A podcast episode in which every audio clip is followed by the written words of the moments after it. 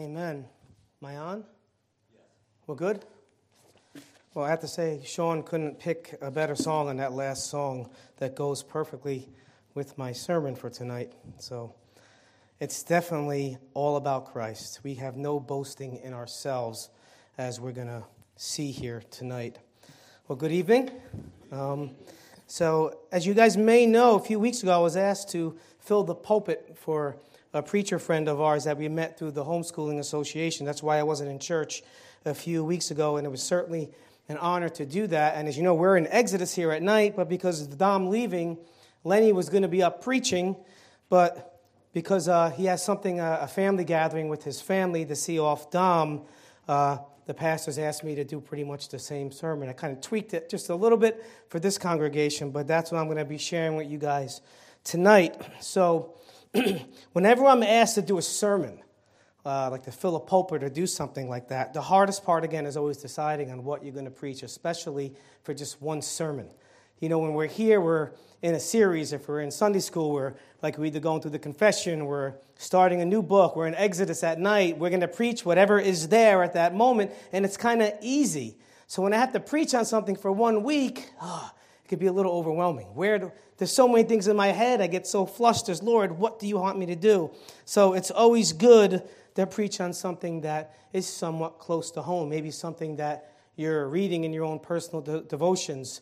Uh, a few weeks ago, well, a month ago now, we had our family vacation uh, down the shore, and I'm blessed to have a family, not just you know my immediate family, but you know my cousin Nick, who you know, you guys know, who comes here whenever he's here visiting. That the, the most of the family is saved, so it's a blessing. So a lot of times, you know, when we're hanging out, the the men will discuss different things, the theology. Same thing with the men here at the church, and oftentimes we are we, we end up talking about this topic of which is really sanctification based, and it seems like that there's a real a lot of confusion within sound Christian orthodoxy on the subject of sanctification.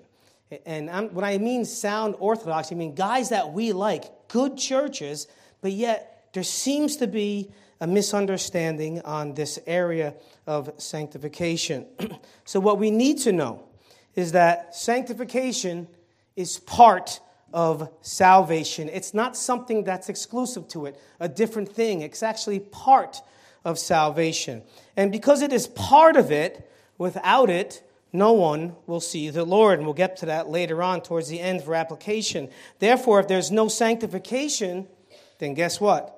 There's no salvation because sanctification is part of salvation. So, my title for this sermon is going to be Because You Live do this, okay?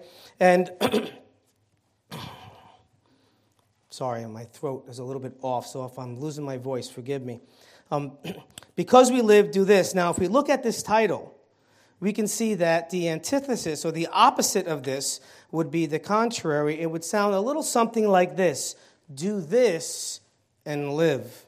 So before I get into our passage for today, I want to go through what theologians call the ordo salutis. Sean brought it up a few times in Sunday school. It gets brought up oftentimes in Sunday school. And all that word is, it's a, it's a, I think that's a Latin term, okay? But all it is is called the logical order of our salvation, or maybe better put, the stages of salvation. And if you were to Google that, you might have anywhere between like four and up to 11.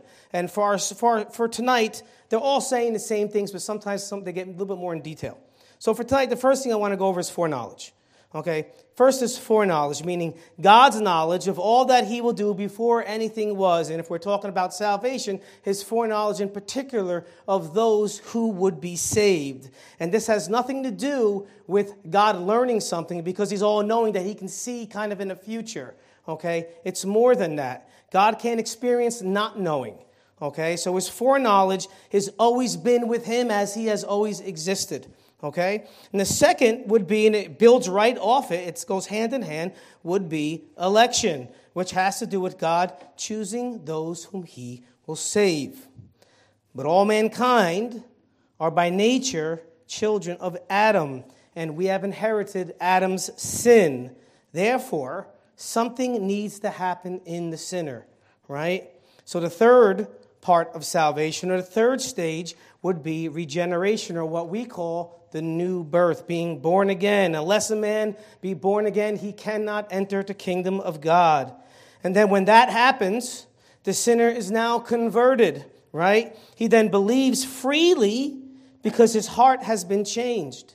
He knows his sin is ever before him and that he has offended the holy, righteous God who made him. And essentially, at that moment, he has a similar cry of the tax collector. Remember, Jesus gave those two stories of the, the Pharisee and his prayer of the tax collector.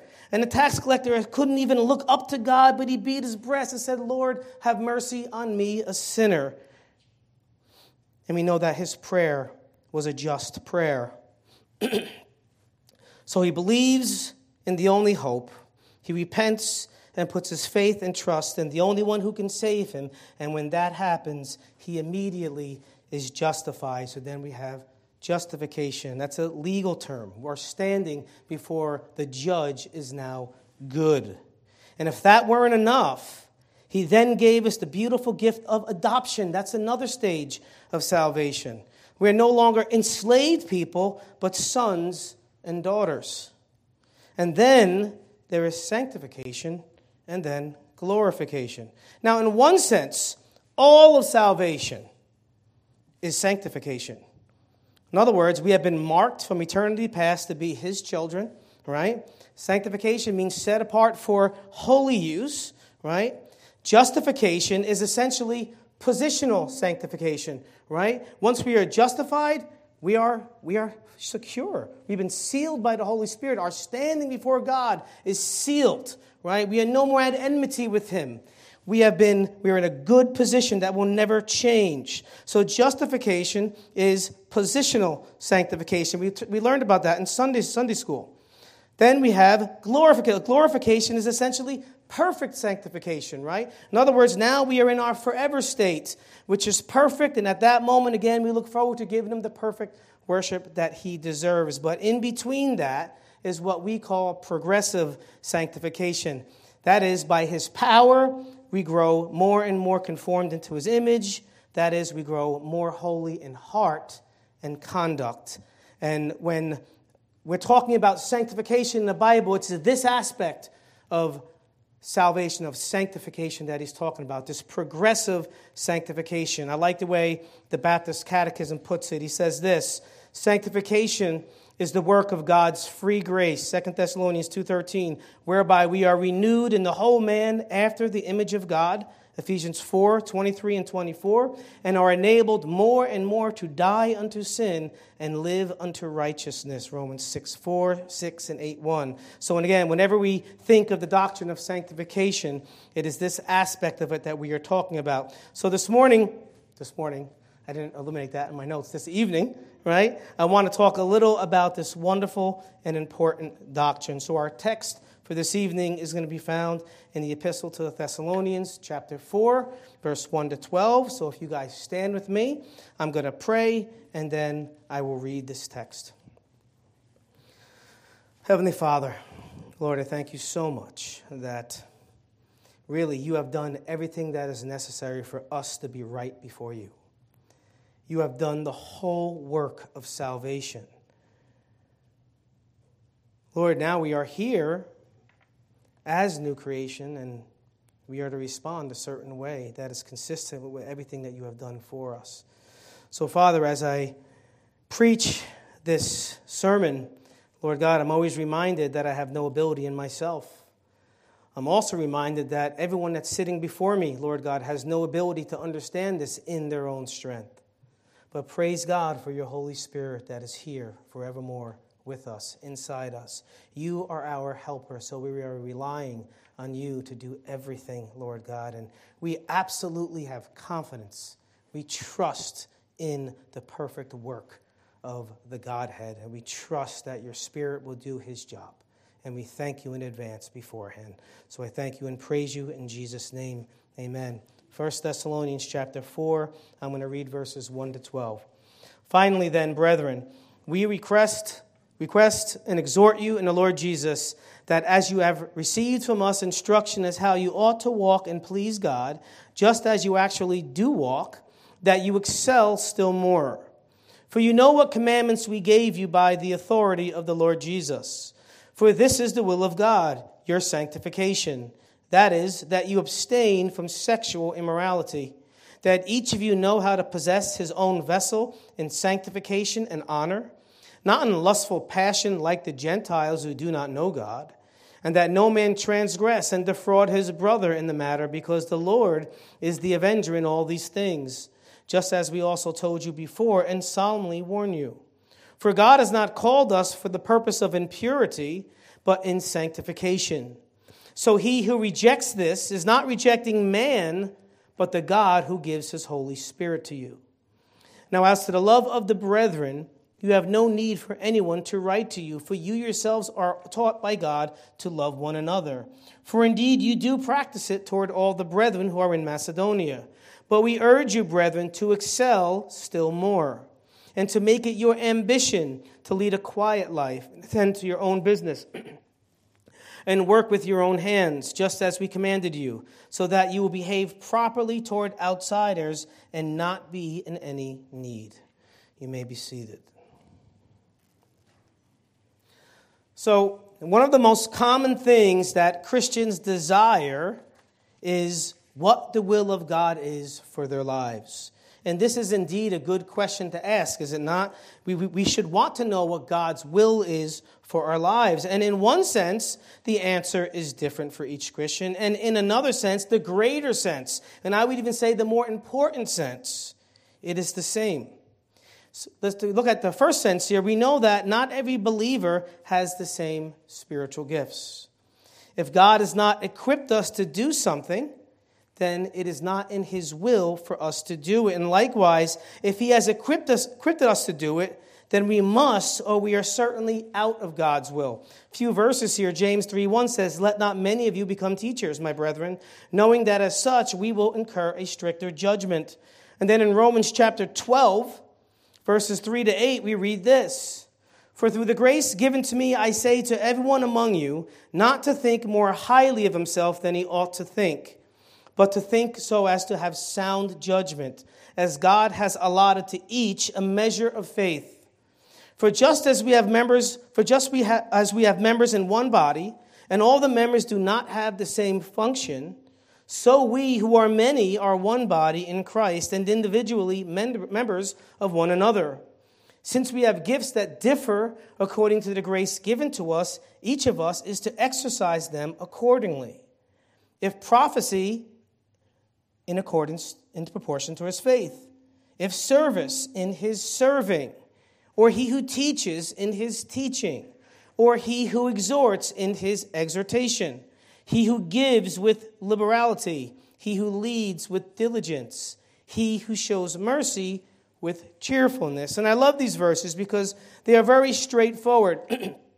First, if we look at this, we see that if one has a gift, he should operate in that gift within the ability that God has given him, the beginning part of that.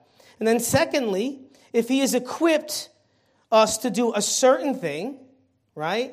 He who teaches, let him teach. He who exhorts in their exhortation. He who, uh, he who um, serves, he, in service, then serve, right? If this is what God has done, then simply we should do that.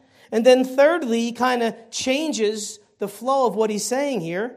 We should do it with excellence, right? He says, He who gives with liberality. In other words, do it with excellence. He who leads with diligence, right? And then, fourthly, we should do it with the right attitude. He who shows, uh, shows mercy with cheerfulness. Your attitude should be right. Why? Because this is something that God has given you. It's a precious gift of God that He has equipped us who were not able to do it beforehand. Right? So, this is so important. So, we see clearly from this passage in Romans that if God has so graciously equipped us with the ability in Him to do His work, then we must do it, and we must do it with joy. So, what we need to know is that God's will is clearly stated in Scripture.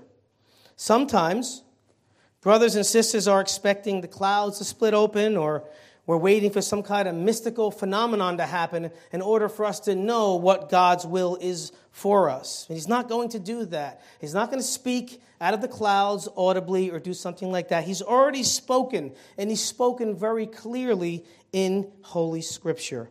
I think of Psalm 37 4. It's not going to come up. I added this, but it says, Delight yourself in the Lord, and He will give you the desires of your heart. I love that verse. It's one of my favorite verses. So God has spoken his will to us in the scriptures. If our delight is in all that makes him pleased, our sanctification, by the way, then he will give us the desires of our heart, whether it's going to Poland for a year, right, like Dom, or, or Joey going to Dominican Republic possibly for a certain time, whatever the case may be. If we are obeying what he said in his word, right, we are delighting ourselves to make him pleased, then we can have peace of mind to know that we are going to do this or we are going to do that because we've done the most important part. So, this is so important, okay? So important. So, let's look at verse 1 in our text and we're going to just go through this whole thing verse by verse. Verse 1. verse 1 says, Finally, then, brethren, we, we request and exhort you in the Lord Jesus that as you received from us instruction as how you ought to walk and please God, just as you actually do walk, that you excel still more. That's the first of that expression. We're going to see it another time in the end. And we learn from this verse that Paul, being the apostle that he was, and having the divine authority that was given to him, instructed these believers on how they were to live as new creations in Christ Jesus. Okay? He gave them the instructions, right? I think of 2 Corinthians 5 17, a popular verse. Okay? Therefore, if anyone is in Christ, he is a new creature. The old things passed away. Behold, new things have come. And this is a, an awesome and a very important verse, and it becomes even more awesome when you look at the original language. The verbs used for passed away and the coming of the new are indicatives. And what that tells us is that what is happening is actually happening, and the logical implication is that it will continue to happen. Why? Because a new birth has happened. There's been a powerful new transformation that has happened in you. So, Paul taught these believers what the will of God is, and they were doing a pretty good job, as it says here in verse 1. But what does he say? Even though they were doing a pretty good job, he says that he wants them to excel still more. The Bible tells us in another area that we should be content in all things, right? But this contentment is in regards to our place in life. That is how he has gifted us, maybe, right? Or our financial state or our physical state. In other words, where we find ourselves in this life, we are to be content wherever we are. But not when it comes to obeying our Master with the good deeds that He has commanded us to walk in. Now, one might ask what these good deeds are, and it's not that difficult to answer. And if you're here, from everyone that, whoever's in this pulpit, we all have our little go to phrases or things, right? That dear. So for us, it's not that difficult answer, and it's all in the greatest two commandments. So I'm going to say it again in Matthew 22, verse 36 to 40, because these are so important for us as Christians. What does it say? Teacher, which is the great commandment in the law? And he said to him, You shall love the Lord your God with all your heart, and with all your soul, and with all your mind. This is the great and foremost commandment. The second is like it you shall love your neighbor as yourself. On these two commandments depend the whole law and the prophets. So, this means that these two commandments sum up the whole moral law, which we know in the Ten Commandments. It's very unfortunate that many in Christendom are what we call antinomian. In other words, they're against the law, right? And I was talking with my cousin Nick, as we told you, we talk, we always talk about these things, and we were just talking about this thing of easy believism. You've heard that term. I actually don't like it because I don't agree with it based on the definition that they give it and what we associate it with. But I actually believe it is easy because if God has chosen us, okay, it is very easy. We simply believe, and if God has done the work, we will. But we know what's a, what comes with that definition is actually something else. But this concept of easy believism is really better called antinomianism, and we're against that. Okay? Romans 6 tells us, Shall we continue to sin so that grace may abound? And what does he say? May it never be. Okay? God didn't save us to keep on sinning, and sin is directly associated with the law. The law of God, the Ten Commandments. Sin is breaking the Ten Commandments. Guess what? Now, under grace, sin is still breaking the Ten Commandments, right? So we are not against the law. The law is a perfect rule of God, it is the nature of God. So God didn't save us to keep on sinning, but rather to be like Him. That's why He saved us. Now, are we going to be perfectly like Christ in this tent? Certainly not, right? But we should never stop striving to be under His power within us. So Paul is saying to these Thessalonians that you're doing good, brethren. You're doing a good job, but don't stop. Do even better. Now look what he says in verse 2 and the first part of verse 3. For he says, For you know what commandments we gave you by the authority of the Lord Jesus, for this is the will of God, your sanctification. You want to know what the will of God is? Right there is a huge part of it. Sanctification, that's the Greek word hagiasmos, which means your holiness. Sanctification and holiness, essentially, it's the same thing, okay? Being set apart. For those wanting to know what God's will is, please let's just start with the basics, which happens to be the most important part of God's will. You know, in almost any sport or the arts or maybe even a trade or a craft or maybe a subject, right, in school, you will see that the best coaches or the best teachers always focus on what we call the fundamentals, right? The fundamentals. And likewise, the best participants in those areas are the best because they understand those fundamentals, right? If you're in basketball, dribbling, especially with your opposite hand, right? Learn how to do that, and that's going to be so foundational in you being a good basketball player, right? So they understand the fundamentals, and because they understand them, they operate in them. They don't move to the right or to the left. They stay consistent. They never leave these fundamentals of whatever it is. Well, the fundamentals of the faith, again, are summed up in the fact of our salvation. So let's just go back again, real quick, to the Ordo Salutis for a moment. God had marked you, marked you before time even was, right? There was a process in space and time. We were by nature children of wrath. We were at one time alienated from the commonwealth of Israel, but at a certain moment in time and space, you were brought near by the blood of the Master. You were spiritually dead and were made alive forevermore by the Master. You then repented and believed in the only hope, the Master, Jesus Christ. We believe in his person, that he's fully God and fully man. We believe in his work, that he was the propitiation for our sins, being the spotless Lamb of God who took on our, our sins. We believe we have been adopted by the Father. And we believe and uphold his word, knowing that it is our greatest authority.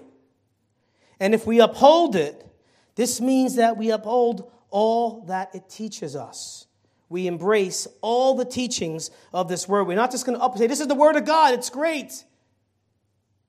But what is the word of God teaching? That's what we need to uphold.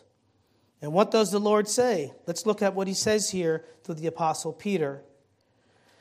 Another great passage of scripture in 1 Peter chapter 1 verse 13 to 16. He says, "Therefore prepare your minds for action, so important that our minds are prepared." Prepare your minds for action. Keep sober in the Spirit.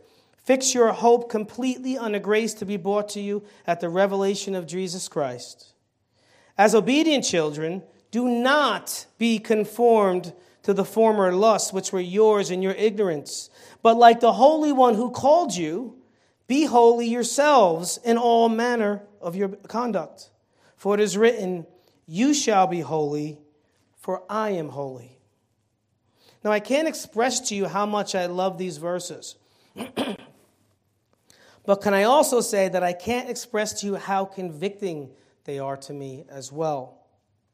I love them because it is the truth that comes from my God, from my Lord. And I am convicted because I know how much better I ought to be, because I call him Lord, but my actions don't always show it. And my heart breaks, right? And not just for any merit, but because of all that he has done for me. More so than that, because of who he is. He is the almighty, powerful, glorious God who dwells in unapproachable light, whom no man can see and live. Hold that thought in your minds for a moment because I'm going to get back to that. Let's look again at verse 3 and 4. Let's finish the other part of it. For this is the will of God, your sanctification, that is, that you abstain from sexual immorality that each of you know how to possess his own vessel in sanctification and honor. So I don't want us to get confused and think that sexual immorality is the only thing that has to do with our sanctification, because there's a lot more that has to do with it. But this is where we are, and we need to understand that it is certainly important. Sexual immorality destroys lives, it destroys marriages, it destroys families, it destroys nations. All we have to do is read our Bibles from Genesis to Revelation, and we will see this. The Greek world surrounding these believers in the immediate context was very promiscuous. You know, there's nothing new under the sun because that's exactly how it is now in our context. Casual and unnatural sex was the norm, and one could argue was even praised. Certainly is right now in our context. And though there are many sins to commit, this may be humanity's most destructive one and common one. The more unholy a nation is, you'll see that the more unguarded they are when it comes to this particular area. I really like what Knute Larson says concerning this. It's a rather long quote, but I think he, again, I think he just nails it. Very a lot of stuff I've already said. He says this concerning these two, these, uh, two verses. Most people are eager to know God's will. They attend seminars and read books on how to find it. Behind the interest is a desire to have God make our choices for us. I am praying for God to show me His will about whether or not to take this job, some say. Others ask, Pray that my son will know God's will about which college to attend. God's revealed will is very specific. God's revealed will, we know, is the stuff that He has declared to us in His Word. We know there are secret things, and those things belong to God. So uh, Larson says God's revealed will is very specific. There is no guesswork, no need for searching or seminars. There is only the choice of whether we obey when we know what God desires. One of the specifics of God's will is that his followers participate in the process of sanctification, being set apart and dedicated to God. Since God is holy, his followers must also be holy. And this is reflected in a pure life keeping oneself from sexual immorality.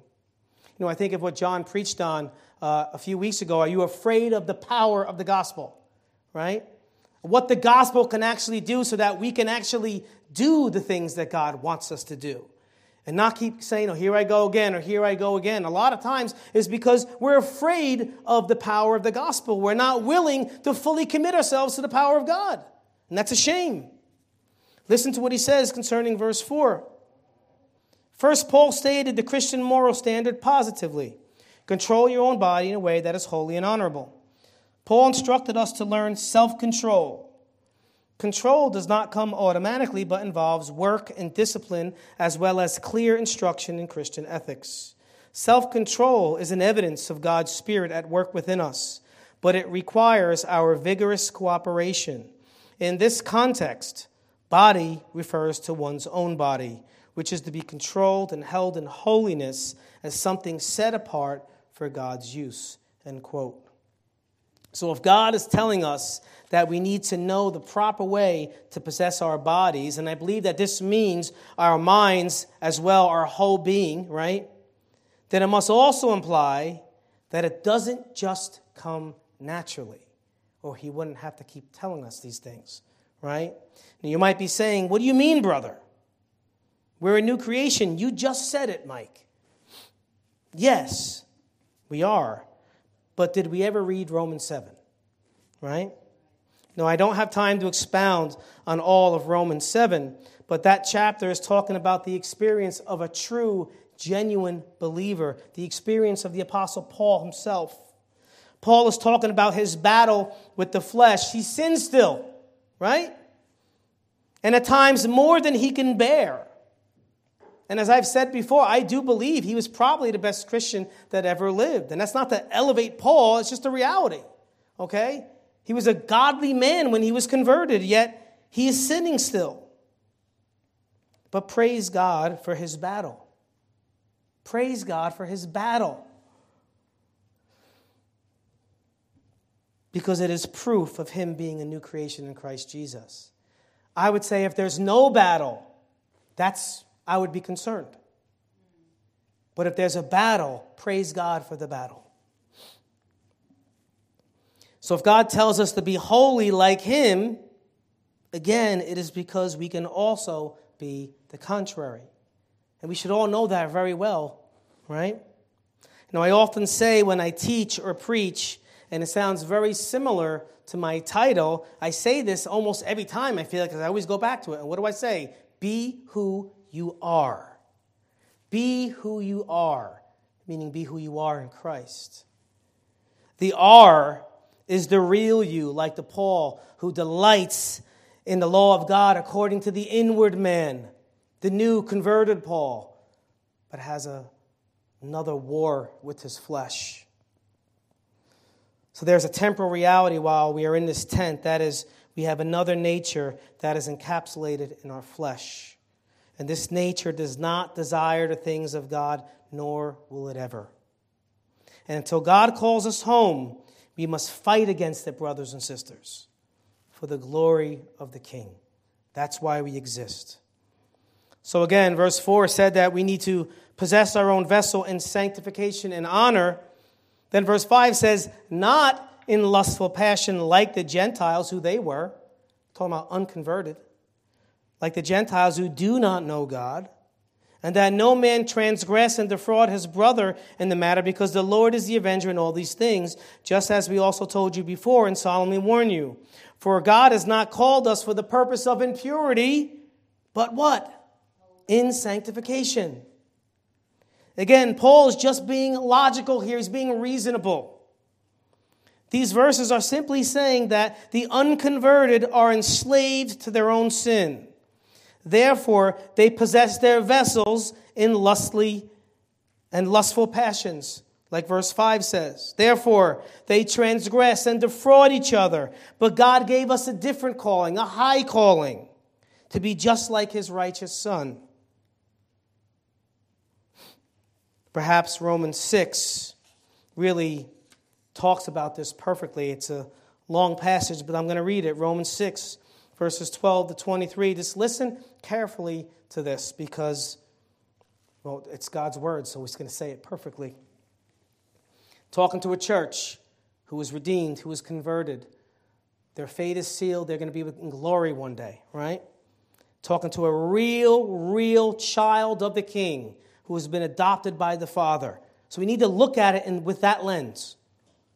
Therefore, do not let sin reign in your mortal body so that you obey it in its lusts.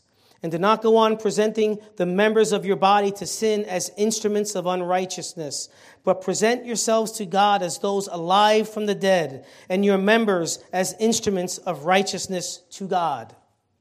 For sin shall not be master over you, for you are not under law, but under grace. What then? Shall we sin? Because we are not under law but under grace? May it never be.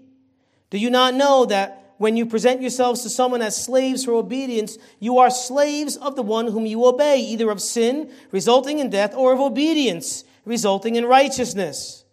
But thanks be to God that though you were slaves of sin, you became obedient from the heart to that form of teaching to which you were committed.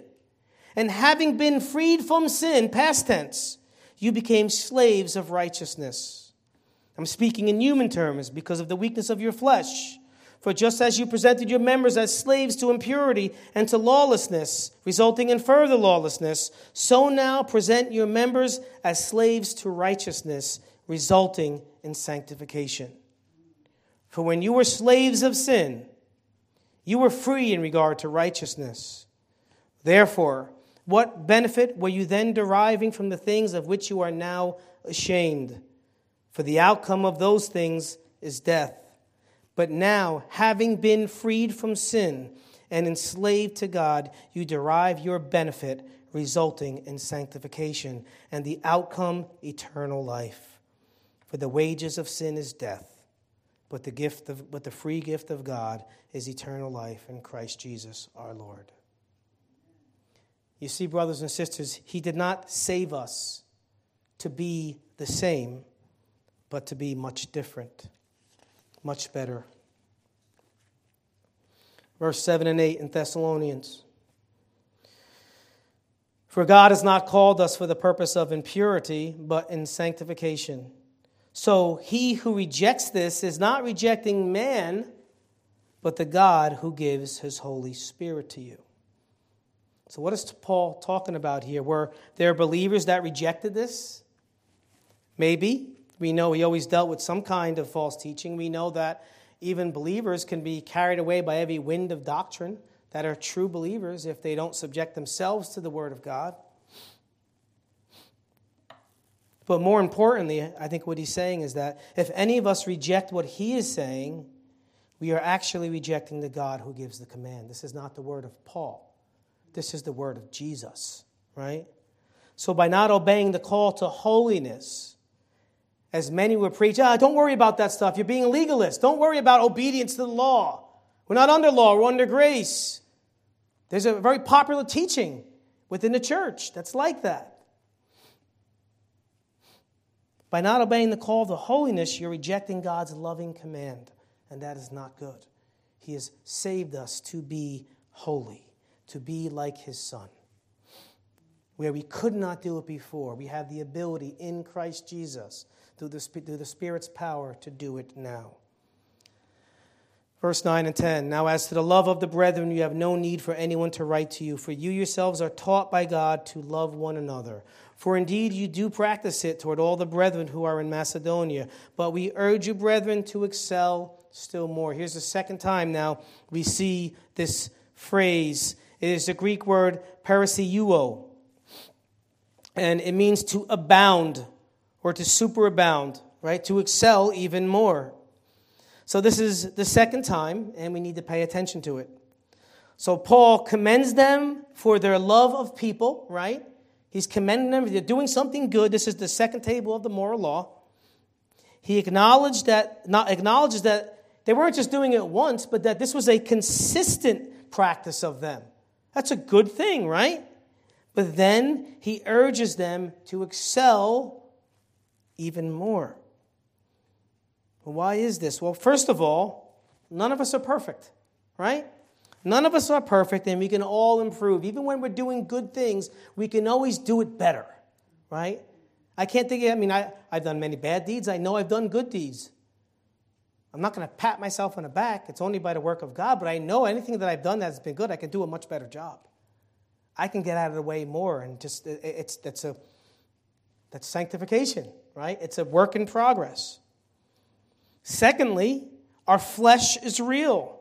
And no matter how mature one may be, if any of us lets our guard down, we will fall. If any of us, from the biggest baby in this room to the most mature one, we will fall if we let our guard down. And thirdly, and most importantly, God is deserving of all of our effort and all of our rigor. He is deserving of all of our love, and that is not possible without all of our compliance and obedience to what He has told us in His Word. Let's finish it up here, 11 12. And to make it your ambition to lead a quiet life and attend to your own business and work with your hands, just as we commanded you, so that you will behave properly toward outsiders and not be in any need. Now, why is this here? I think Many people uh, misinterpret or this, these verses, especially the working with your hands part, thinking that all he's talking about is working with your hands. It's not what he's talking about. So in verse 10, Paul urges them to love even more than they have, right? Loving someone, let's just be practical here. I think these verses are very practical. Loving someone looks a certain way, does it not? It looks a certain way. It won't look like mooching off them. You know what a mooch is? A mooch means a mooch means to get things from another or to live off the generosity of others without providing any return payment or benefit.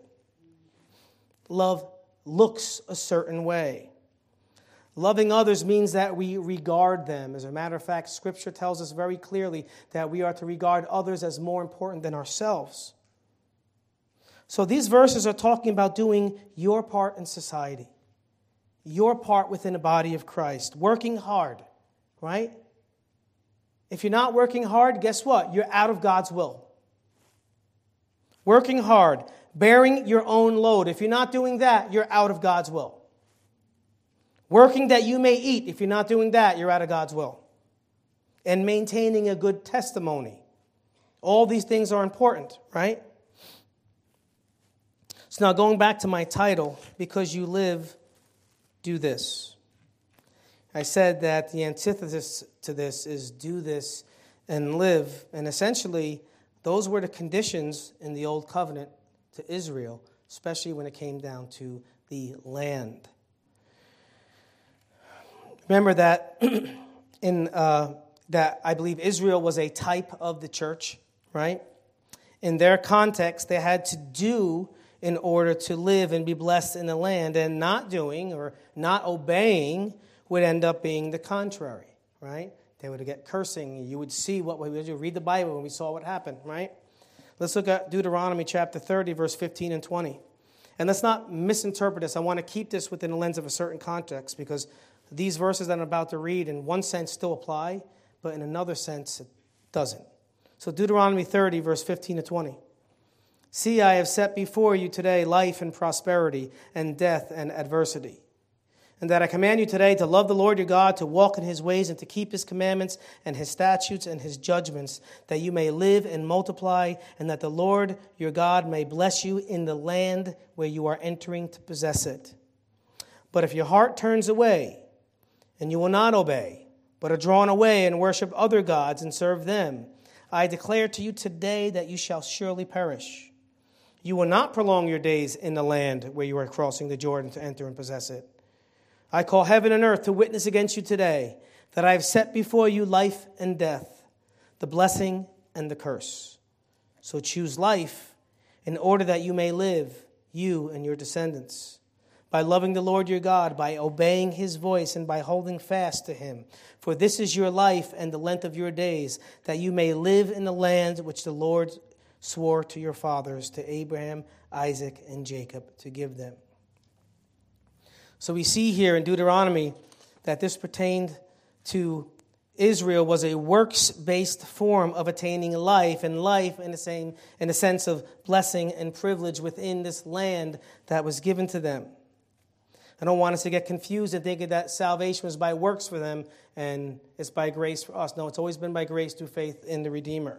Okay, David was under the law and he knew that he was not saved by obeying it, yet he was called to obey and needed to obey. He knew that blessing would follow for obeying and the contrary for disobeying. So, this life means life in the sense of blessing and privilege. Israel as a nation would thrive in the land that was given to them only if they obeyed. So their fate was do this and live. Those under the covenant of works are doomed because God demands what? Perfection. And none of us can do that. Think of how many religious systems are out there that go by the same principles. It is a works based system. They're relying on their eternal life based on what they do. And that's sad because we already know that that's doomsday, essentially. So I have titled my message, Because You Live, Do This for a Reason. Our works don't result in our life, but, ra- but rather we live because he who has life in and of himself has given us life. And on the contrary, the unrighteous works of Adam and Eve led to our unrighteousness. led to us being dead in our trespasses and sins. And there is no good work that we can do to undo the hard and wicked heart that we were born with. This is total depravity. Man can do no good, for there is none righteous, not one. There is none who does, who does good. We know that so destructive was the fall that the first child born was a murderer. I've said this many times. We know that right before the flood, Genesis 6 5, the Lord saw that the wickedness of man was great on the earth, and that every intent of the thoughts of his heart was only evil continually. This is man if God does not step in. So, how can we do in order to live when unrighteousness can't do righteousness? So, we must remember that we love Him because he first loved us. We must remember that it was his work that made us alive. And now that we live, what is it that we ought to do? Well, we should respond worthy of this great salvation. We should submit to God. That's the only acceptable thing. Think of what the great hymn says trust and obey, for there is no other way. Let's just think about submitting to God for a moment as I close this message out. How do we apply this after such straightforward teaching from the scripture? I believe it's very straightforward, this text that we read. So I'm going to submit three things. Number one, what is behind because you live in my title is the God who dwells in unapproachable light. We live because He has declared it, because He has made us alive. The very God that told Moses, No one can see me and live. But our life came at a cost, did it not? Though our salvation was free, it is only free for the recipients of it. In fact, it came with the most pricely cost the spotless Lamb of God in King Jesus. So if this is what happened, now what? Romans 12, verse 1 and 2. Therefore, I urge you, brethren, by the mercies of God, to present your bodies a living and holy sacrifice acceptable to God, which is your spiritual service of worship. And do not be conformed to this world, but, but be transformed by the renewing of your mind, so that you may prove what the will of God is, that which is good and acceptable and perfect. And it's verse 1 that I really want to focus on, but I always have to read verse 2 when you read verse 1. If you're paying attention, you'll notice that the logical flow in the passage in 1 Thessalonians. And this is really most of Scripture, right? The New King James rendering, you know, I like better for this verse. It says your reasonable service rather than your spiritual worship. And for a reason, the Greek word is logikos, is where we get the word, the word logical from, right? So a our lives being a living sacrifice to this wonderful God who made us alive is the only reasonable thing, the only reasonable way to respond to what has been given to us. He saved us from his wrath. Think about that for a moment. How could we respond in any other way? Knowing that we live because of him how could we respond in any other way? And yet, unfortunately, we sometimes do, don't we? And that's what hurts. Unfortunately, we sometimes do. And maybe more than we can bear, like Paul in Romans 7. Secondly, all the commands, all the exhortations, all the encouragements and warnings in Scripture are there for a reason, and they're given to believers. Right? They're given to believers. Scripture is for the believer. The Word of God cannot be understood or discerned by an unbeliever. 1 Corinthians 2:14. But a natural man does not accept the things of the Spirit of God, for they are foolishness to him and he cannot understand them because they are spiritually appraised. So, if there are commands and warnings in Scripture, they are for God's people. And they are there to remind us of our dual natured status and that we can actually do the contrary. Right? He's telling us not to do something because, like an infant, a baby child, you say no, what do they do? They do the opposite. Because we have to constantly be reminded. Again, Galatians 5:16, but I say walk by the spirit and you will not carry out the desire of the flesh. That's the condition if you don't want to carry out the desire of the flesh. Galatians, just like 1 Corinthians, just like 1 Thessalonians and all the Bible, was written to the church. And though the church is redeemed and though we are new, we will not be victorious over the fleshly desires if we do not surrender to the Holy Spirit's power that is within us. And thirdly, I said this in the beginning. The latter part of Hebrews 12 14 reminds us that without sanctification, no one will see the Lord. And I said that sanctification is part of salvation. Therefore, because we live, do this. Because we live, live for Him. That is our only purpose why He got us up this morning. that is the only reason why we have breath in our lungs. Let's not think that our salvation and our security is in what we do. No. We are already living. He's made us alive, never to die ever again. Therefore, because we live, do this. Respond in love and obedience to Him. Let's pray. Lord, I believe I'm preaching to the choir here. I'm with my brothers and sisters, Lord God. We've heard these things time and time again. We, we know your truth, we know what you expect from us. Lord, but sometimes we let the circumstances of life, we allow the flesh to get the best of us, Lord. Forgive us for that. Forgive us for not being afraid of the power of the gospel, as Brother John said. Lord, we are a new creation. That is the fact. Without faith, it is impossible to please you. Help us to believe those very truths that you have declared to us concerning us, Lord God. Help us to believe in the power, the amazing power of the Spirit, the very Spirit that was hovering over the face of the waters in the beginning, the very Spirit who gave us new life. Help us to believe in a power that we are indeed new. Forgive us when we fall, but thank you for lifting us back up. Thank you for unconditional forgiveness. Thank you, Lord God, that our boast is not in anything that we do, save Christ and Christ alone. You are glorious. We love you and we thank you. In Jesus' name, amen.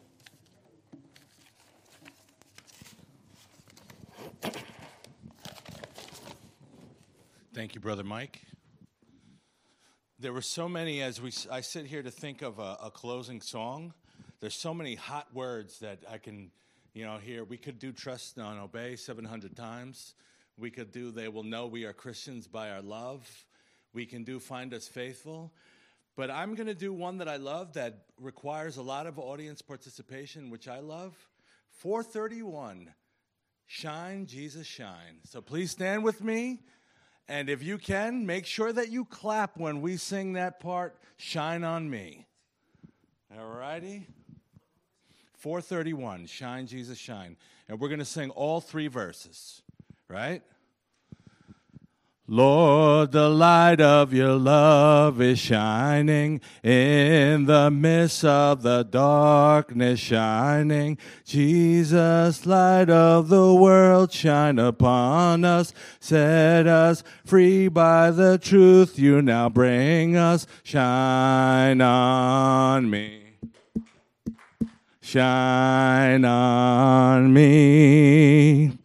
Shine, Jesus, shine. Fill this land with the Father's glory. Blaze, Spirit, blaze. set our hearts on fire. Flow, river, flow, flood this land with the Father's glory. I don't even word this. Your word, Lord, and let there be light. Oh, there it was. Lord, I come to your awesome presence from the shadows into your radiance. By the blood may I enter your brightness. Search me, try me, consume all my darkness. Shine on me. Shine on me. Shine, Jesus, shine. Fill this land with the Father's glory. Blaze, Spirit, blaze. Set our hearts on fire. Flow, river, flow. Flood the nations with grace and mercy. Send forth your word, Lord, and let there be light.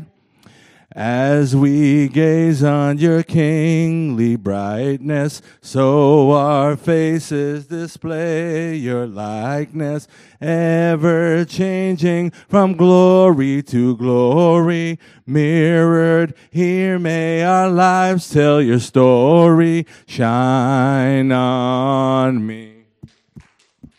Shine on me.